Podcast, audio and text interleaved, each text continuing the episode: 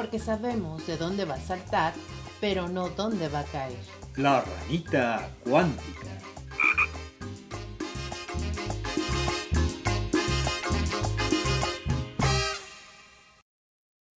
En algún momento vamos a tener que decir cosas de las cuales nos vamos a sentir orgullosos o al contrario.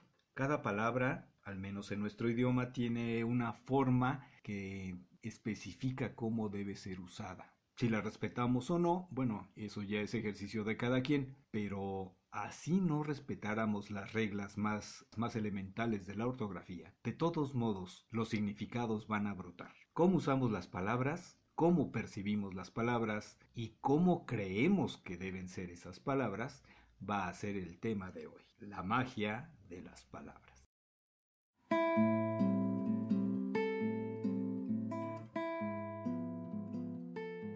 Dicen que las palabras enamoran, no sé si en tu caso haya sido así dulce, pero incluso cuando nos van a enseñar a los hombres a conquistar a las mujeres, nos dicen, échales el rollo. No lo vas a entender sino hasta que intentas hacerlo. ¿De veras serán tan mágicas las palabras? Es como, como este dicho de verbo mata carita, ¿no? Así es. Entonces puede ser un hombre muy guapo, pero si no tiene un tema y la mujer al final es auditiva. El hombre es visual. Sí, todavía. La mujer es, es auditiva y entonces si si la vas a conquistar a través del oído, pero ¿qué tendrías que decirle a una mujer para tenerla? ¿Con qué la puedo enamorar? Pues es un tema bastante complicado porque nada más te dicen la, lo que tienes que hacer, pero no cómo lo tienes que hacer. Y entonces me surge la duda, para hacer eso, necesariamente deberías saber escribir o necesariamente deberías saber hablar. Bueno, hay relaciones epistolares, ¿no? Claro, como Bueno, epistolares sí está bien, bien aplicado, es una relación a distancia eh, con cartas, por medio de carta, y luego nos modernizamos al email. Claro, claro, que sigue siendo la misma carta. Y luego texteando. Ahora, en esta situación de carta, luego correo electrónico, y ahora hay subdivisiones, porque ya no solo es textear o chatear o mensajear, ya también hay sexting, que es como una situación un poquito picante o caliente. Y también hay envío de, de más cosas, ¿no? Como fotos, videos, como que ya es una manera fuera de la escritura de comunicarse.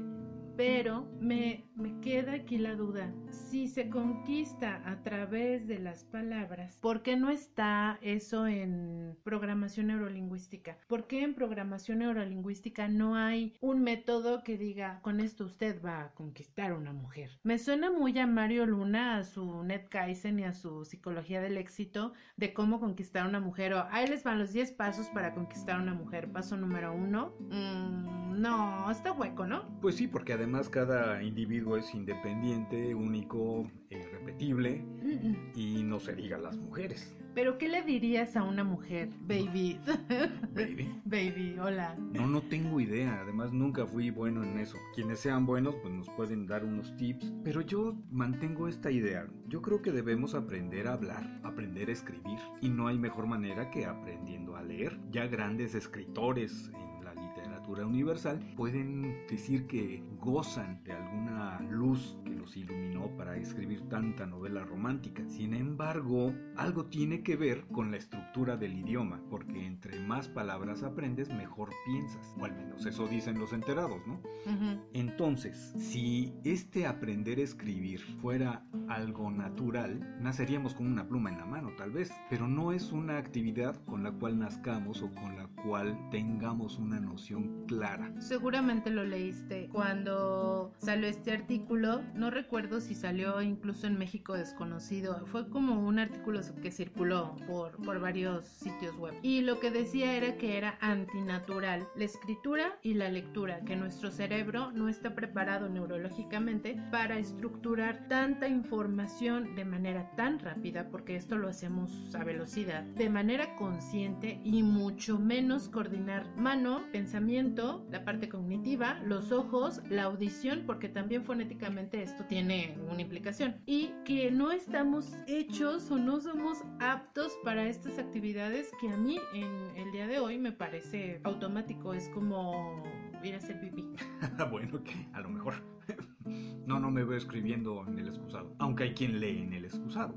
Eso sí. O ahora textean, revisan el celular. En fin, con toda la gama de microbios que puede haber en una pantalla, ¿no? Bueno, eh, claro, eh, no es natural, pero ya lo vemos de esa manera, ya es natural. De hecho, es una obligación que tenemos que cumplir a la hora de estudiar algo. Si no sabes escribir o no sabes leer, pues no vas a aprender, supuestamente. De ahí, a darnos cuenta de que el escribir y leer es útil, habría que ubicar cómo se da ese proceso. Pero no has visto, por ejemplo, estas señoras que van de pronto a casa de, la amiguita de visita y era una situación no planeada, ¿no? Llega la mamá con su bebé, el bebé está así como guerreando bastante y anteriormente esto pasaba, ahora les dan la tableta o el celular o cualquier situación para entretenerlos, pero antes era una libreta, una pluma y le decían al bebé, ponte a escribir, un bebé no sé, tres años. Ponte a escribir y hacía puro garabato. Jamás le decían, haz un dibujo, ¿no? No le decían, ah, ponte a hacer figuritas de bolitas o unos gatitos, no sé. Mi mamá luego era muy dada a dibujar un gatito, ¿no? Pero antes no era así, es, te doy papel y pluma o lápiz o un color. Ponte a escribir, no es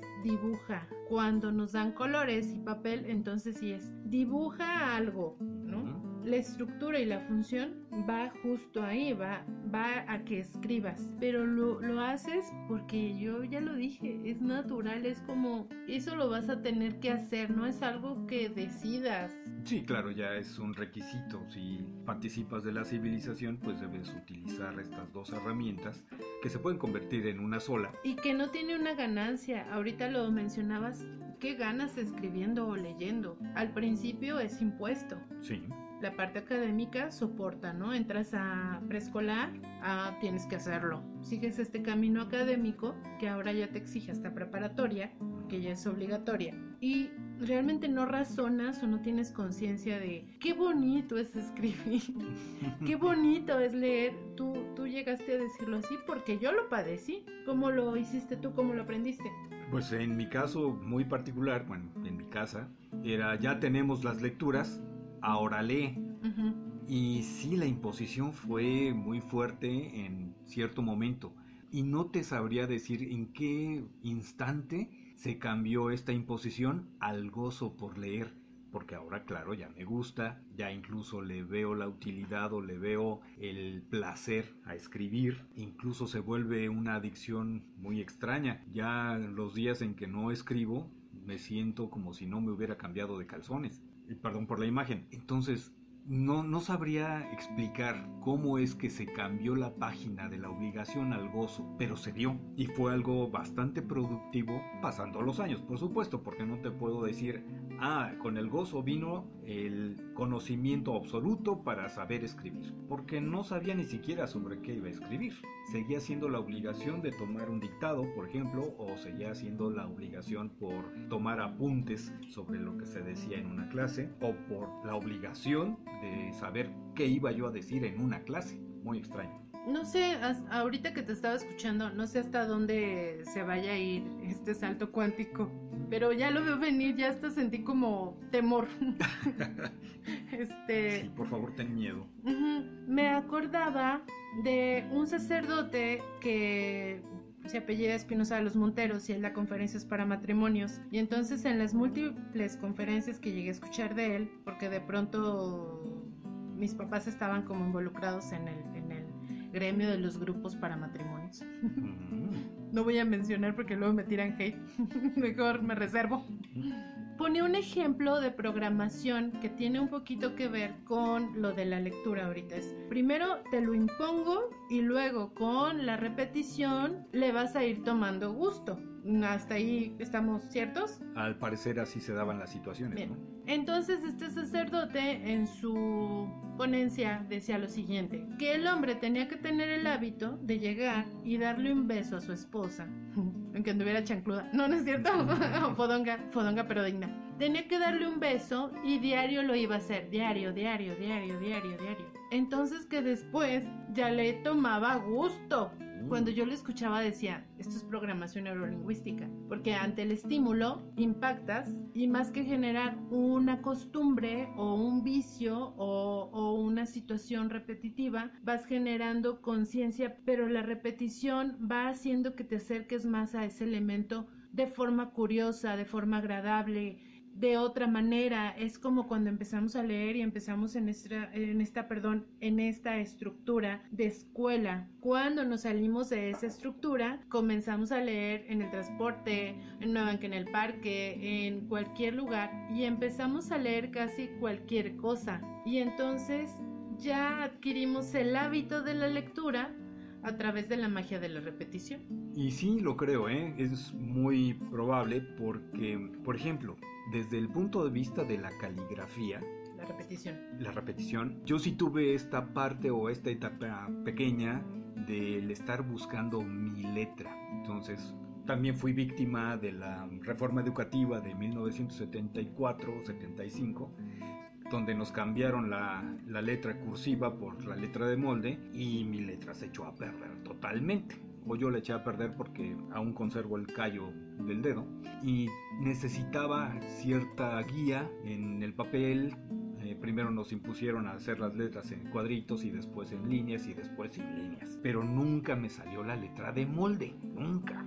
No quiero decir que tenía la letra muy bonita, pero hasta que regresé a la, a la letra cursiva, mi letra no me gustaba nada. Ahora me gusta, aunque no sea la mejor letra del mundo, pero me gusta sentir este dibujo continuo de las líneas en el papel. Quizá así se vaya dando también el gusto por la conceptualización de lo que se lee y después la decodificación de lo leído hacia mi papel en mis propias palabras. Es un proceso bastante complejo. Y ya que mencioné la caligrafía, quizá pase otro tanto con la ortografía. Ahora que se ha visto en las redes sociales un movimiento, digámoslo así, aunque no creo que se hayan puesto de acuerdo, sobre la defensa de la ortografía en nuestro idioma, por algo existe. ¿Las publicaciones de la RAE o lo de la Luz? Las dos. No. Las dos. Incluso Gandhi eh, a veces habla Ah, sobre sí, el sí. asunto, ¿no? Pero más como tirándole a los no lectores, ¿no? Y a No los- lectores asiduos, se escuchó muy feo porque todos leemos. Y a los que no respetan la ortografía. Claro. Porque sí, eh, debo confesar que sin ser purista del idioma, sí me choca que pongan eh, una cosa por otra. Cada o- kilo y se ahorran dos letritas Sí, que al final de en cuentas... lugar del qué. Sí, al final de cuentas es eh, absurdo. O que se quiten palabras o se cambien acentos o se... No sé, hay un montón de cambios a los que no les veo mucha, mucha utilidad. Pero bueno, eso no es asunto mío, eso es de los viejitos de la RAE. Si realmente necesitamos ser ortográficamente correctos? Mi lado oscuro quiere hablar. Sí, Porque, mm, bueno, para mí aprender a escribir sí fue traumático.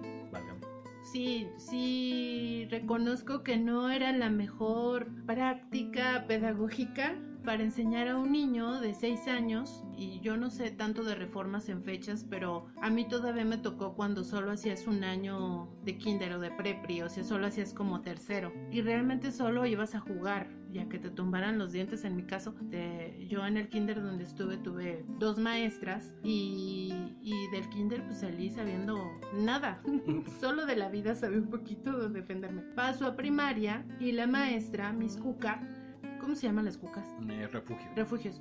Bueno, mi refugio. Ay, suena más bonito. Este, hasta romántico. Mis refugio. ¿no? Wow. Wow. Hola, mis refugio. ¿Qué tal? Buenos días. Yo soy mis refugio. Algo así. Sí. Mi maestra de preescolar era Lula. ¿Cómo? ¿Así se llaman las Lulas? Lourdes. Lourdes. Ah, no, entonces me quedo con mis cuca, ¿no? Y ella nos enseña, yo estaba en el colegio americano, ella nos enseña a leer y escribir a través de la repetición, pero no repetición 10 veces, sino eran en un día, porque en una semana se podía acabar una libreta. 10 planas de tal, 20 de tal, 15 de tal, o sea, los deditos ardían, las uñitas, todo. y nosotros a noviembre de, del ciclo escolar, es decir, de agosto a noviembre, ya sabíamos perfectamente leer con entonación porque te ponía de pie, te decía cómo tomar el libro, te decía que el libro bueno era lo, máximo, que había que guardarle mucho respeto a las letras y que era una responsabilidad saber leer. O sea que si ya sabíamos leer, nosotros éramos privilegiados. Todos, incluso escuelas públicas, yo estuve en una escuela privada, éramos un sector privilegiado que ya tenía el conocimiento en sus manos. Entonces, como niño de seis años, te imaginas así como que, no, tengo el mundo en mis manos, ¿no?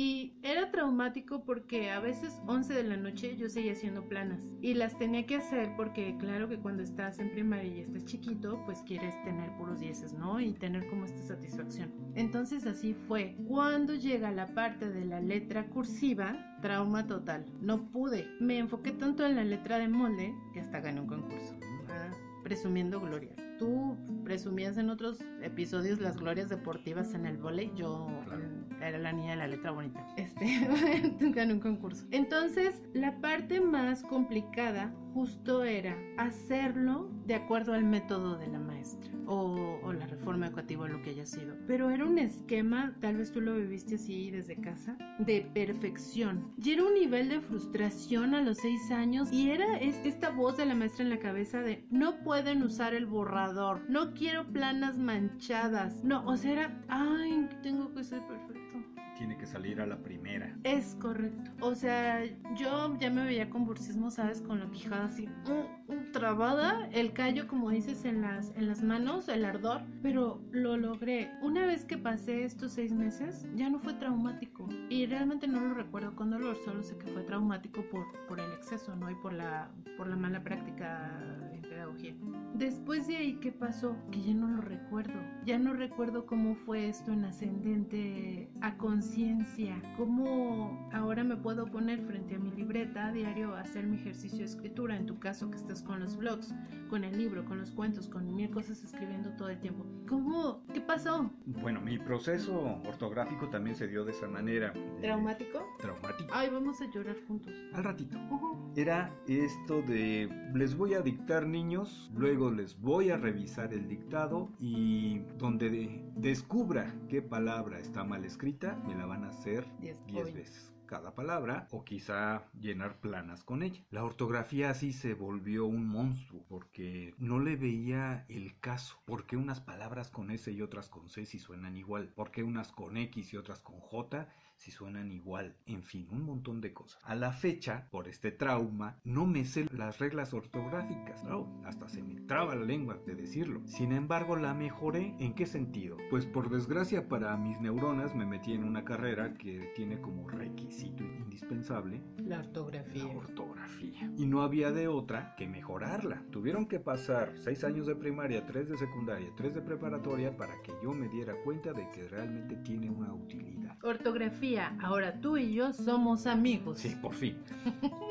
Y fue el ejercicio que realizamos entre uno de mis compañeros, muy buen amigo, Guillermo Hurtado y yo, de revisarnos los trabajos. Las palabras que yo no me sabía, pues él me las corregía y las palabras que él tendría duda, pues yo se las revisaba. Y creo que fue más 70-30, él 70 que me revisaba, yo 30 que le revisaba. Pero así, solamente así, pude mejorar mi, ortografía. Me costó mucho trabajo, dos semestres de darnos de topes y de bastantes lecturas. Y entonces, gracias a que en ese tiempo tenía mente fotográfica, o memoria, mejor dicho, memoria fotográfica, pude aprenderme las palabras, pero no porque me supiera las reglas. Dado esto, si tengo mi disco duro tan saturado de palabras, ¿convendría a estas alturas aprenderme esas reglas o ya me quedo así? Pero sí me saltan luego luego a la vista las palabras que están mal escritas por fortuna. Mi maestra mi refugio. Hacía una cancioncita, bueno, comenzaba la lectura diaria para revisar ortografía y las palabras de ese día. Entonces era la cancioncita del tren. No recuerdo ya bien, pero entonaba algo y era un trenecito que va y, empezaba a leer. Y donde iba el acento o donde iba la coma y el punto, ella hacía como esta y había que estar muy atento viendo a la maestra para saber cómo iba a ser la lectura y después nos iba guiando y decía, ahora te toca a ti. Y ella con una varita no nos pegaba, ¿eh? porque luego, ay, Bisco que les pegaba. No, no nos pegaba. eh, nos iba indicando como este paso de bien, acento y, y te iba marcando, ¿no? A veces era como clase de canto. Así aprendí la ortografía, pero si me preguntas, luego llegó un momento, creo que cuando estaba en preparatoria, que en el laboratorio hacía las notas tan rápido que se me iba todo y ya lo único que quería al final de la clase era entregar el reporte y sí se olvidan ciertas situaciones, o sea, sí se te van borrando. Si no las practicas, no sé si eso pase eh, también en la lectura. Sí, es posible, sí. Eh, pero en la escritura sí me pasó que al abandonar yo estas reglas o este buen hábito de la escritura, de acentuar, de puntualizar, de todo esto, como que olvidé y tuve que estudiar otra vez y tuve que revisar estas lecciones del trenecito para poder otra vez Entonces un lector que deja un tiempo de leer, además de que se siente con los chones sucios. Una amiga y yo decimos, ay, hoy no he leído y ayer tampoco, ay, me siento súper mal, hasta culpable. Sí, la verdad es la culpa del lector. No dejamos pasar más de dos días y creo que ya no dejamos pasar nada, por lo menos nos leemos algo. También el lector pierde como esta habilidad, esta rapidez. Sí, se entorpece la mente un poco. Es como ¿El tocar un instrumento. Tal vez. Es como tocar un instrumento. Los que intentamos tocar guitarra sabemos que después de un periodo de abstinencia, las manos ya no reaccionan de la misma manera. Creo que tampoco la coordinación vista, cerebro, entendimiento eh, se va a mantener de la misma manera si se deja de leer por un periodo. Y además, retomando algo que dijiste, las prisas, creo que la prisa es el principal enemigo tanto de la lectura como de la escritura. Eh, me he dado cuenta cuando trato de mantener una caligrafía decente que si intento escribir muy rápido me salen unas patas de araña asquerosas, mientras que cuando me tomo mi tiempo, respiro y disfruto el dibujar las letras en el papel, no me saldrá la caligrafía de hace 200 años, pero creo que me queda más, más entendible. Respetable. más respetable, porque hay que ver si han tenido oportunidad de observar cuadernos de apuntes de hace 150, 100 años. Maravillosos. No, no, y el tamaño, la figura, el color de la letra es impresionante de la casi perfección y están hechas a mano. Hay una, una chica, es un médico, y ella ya tiene ahora sus apuntes disponibles en archivo PDF. Los puede uno descargar desde su Instagram. Entonces, ella practica una técnica que se llama lettering, y el lettering es básicamente ponerle bastantes ganas al- a la escritura, pero sus apuntes son espectaculares. Todos sus apuntes de la carrera están ahí disponibles en Instagram y puedes ver, por ejemplo, cómo estudió ella el cerebro y los estás viendo y uno que no está en la carrera y, y tal y los entiendes perfecto. Cada anotación, los dibujos, o sea, el resaltar ciertos elementos en el apunte y todo esto lo hizo desde su iPad. Es maravilloso, pero también tiene fotografías de cómo empezó en una libreta y hacerlo pues con pluma y, y resaltadores y post-it y todo esto. Esta modernidad y esta pasión por las cosas me parece retro porque lo que hace esta chica y los apuntes que de alguna manera ya nos heredó a los seguidores y a, y a los usuarios también de Instagram es justo esto que estás diciendo, las anotaciones de antes, ¿no? Todo era pasado a mano. Ya después llega la máquina de escribir, ya después y la evolución en la escritura. Pero al final todo vuelve a su origen. Sí, y ahí tratando de regresar al- a nuestro. La palabra va a ser mágica en la medida en que la entendemos, la proyectamos O la codificamos. o la codificamos. La codificación espero que no esté tan sujeta al estado de ánimo, pero sí a, a los acentos. ¿Es posible? Mm. Si no es lo mismo que yo diga, mm, no sé, este meme tan, tan sonado para el ciclo escolar de se venden zapatos de piel de niño y que no tenía ningún acento y, y el niño chillando ya abajo, ¿no? De, ay, no, de mi piel, ¿no?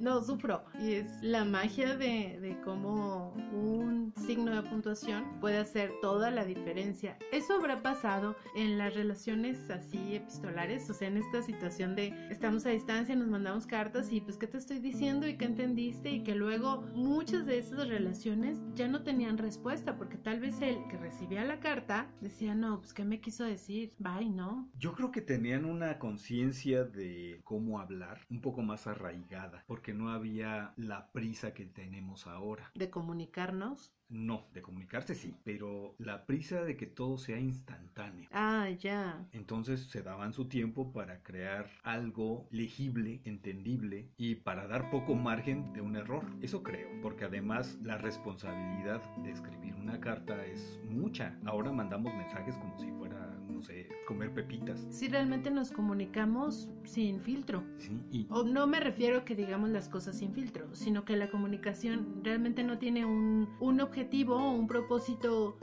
así totalmente concienzudo, sino que es aventar, es, es arrojar el mensaje. Y además existe este pretexto de, oye, que está mal esto. No, pero me entendiste.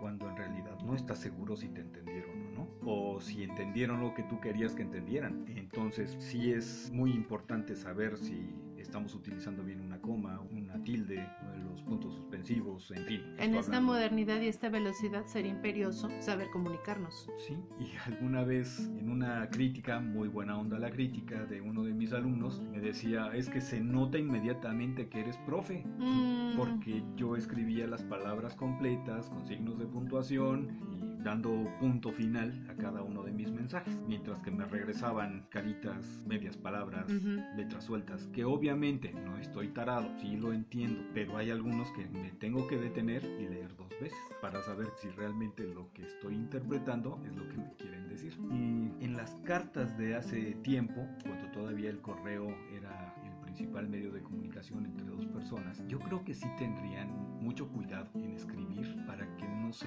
malinterpretara lo que estaban escribiendo, ¿no? Pues bien, ahí dejamos alguna inquietud, espero, para que mejoren o no. Bueno, pero antes de cerrar la rana, Claro. no puede ser rana cuántica sin dos elementos. Claro. Pues hay opciones para reírnos y ver las palabras como amigas. Sí.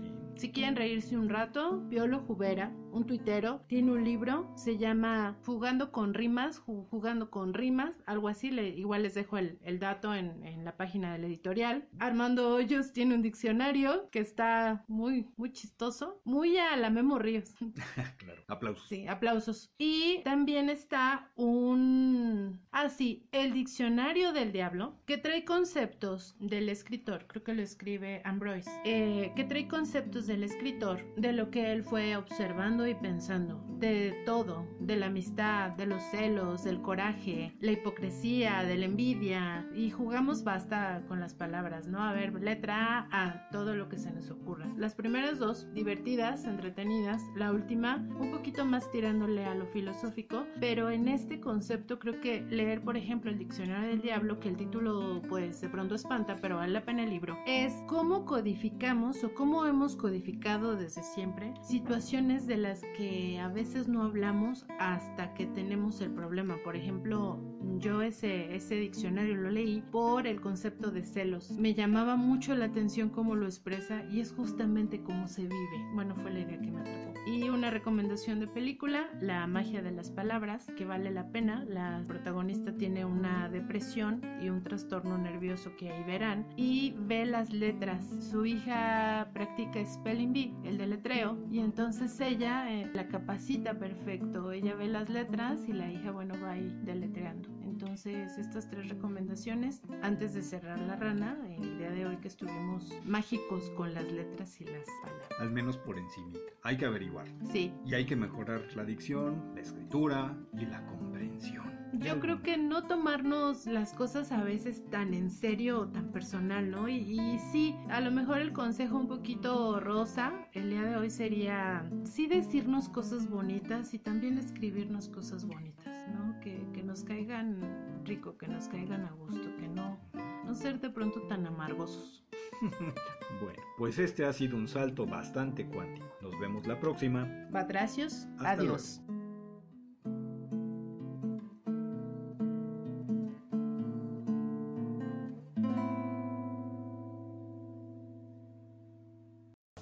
Barroso Espinal Editores, el espacio para que tus letras tomen forma. Visita nuestra página de Facebook.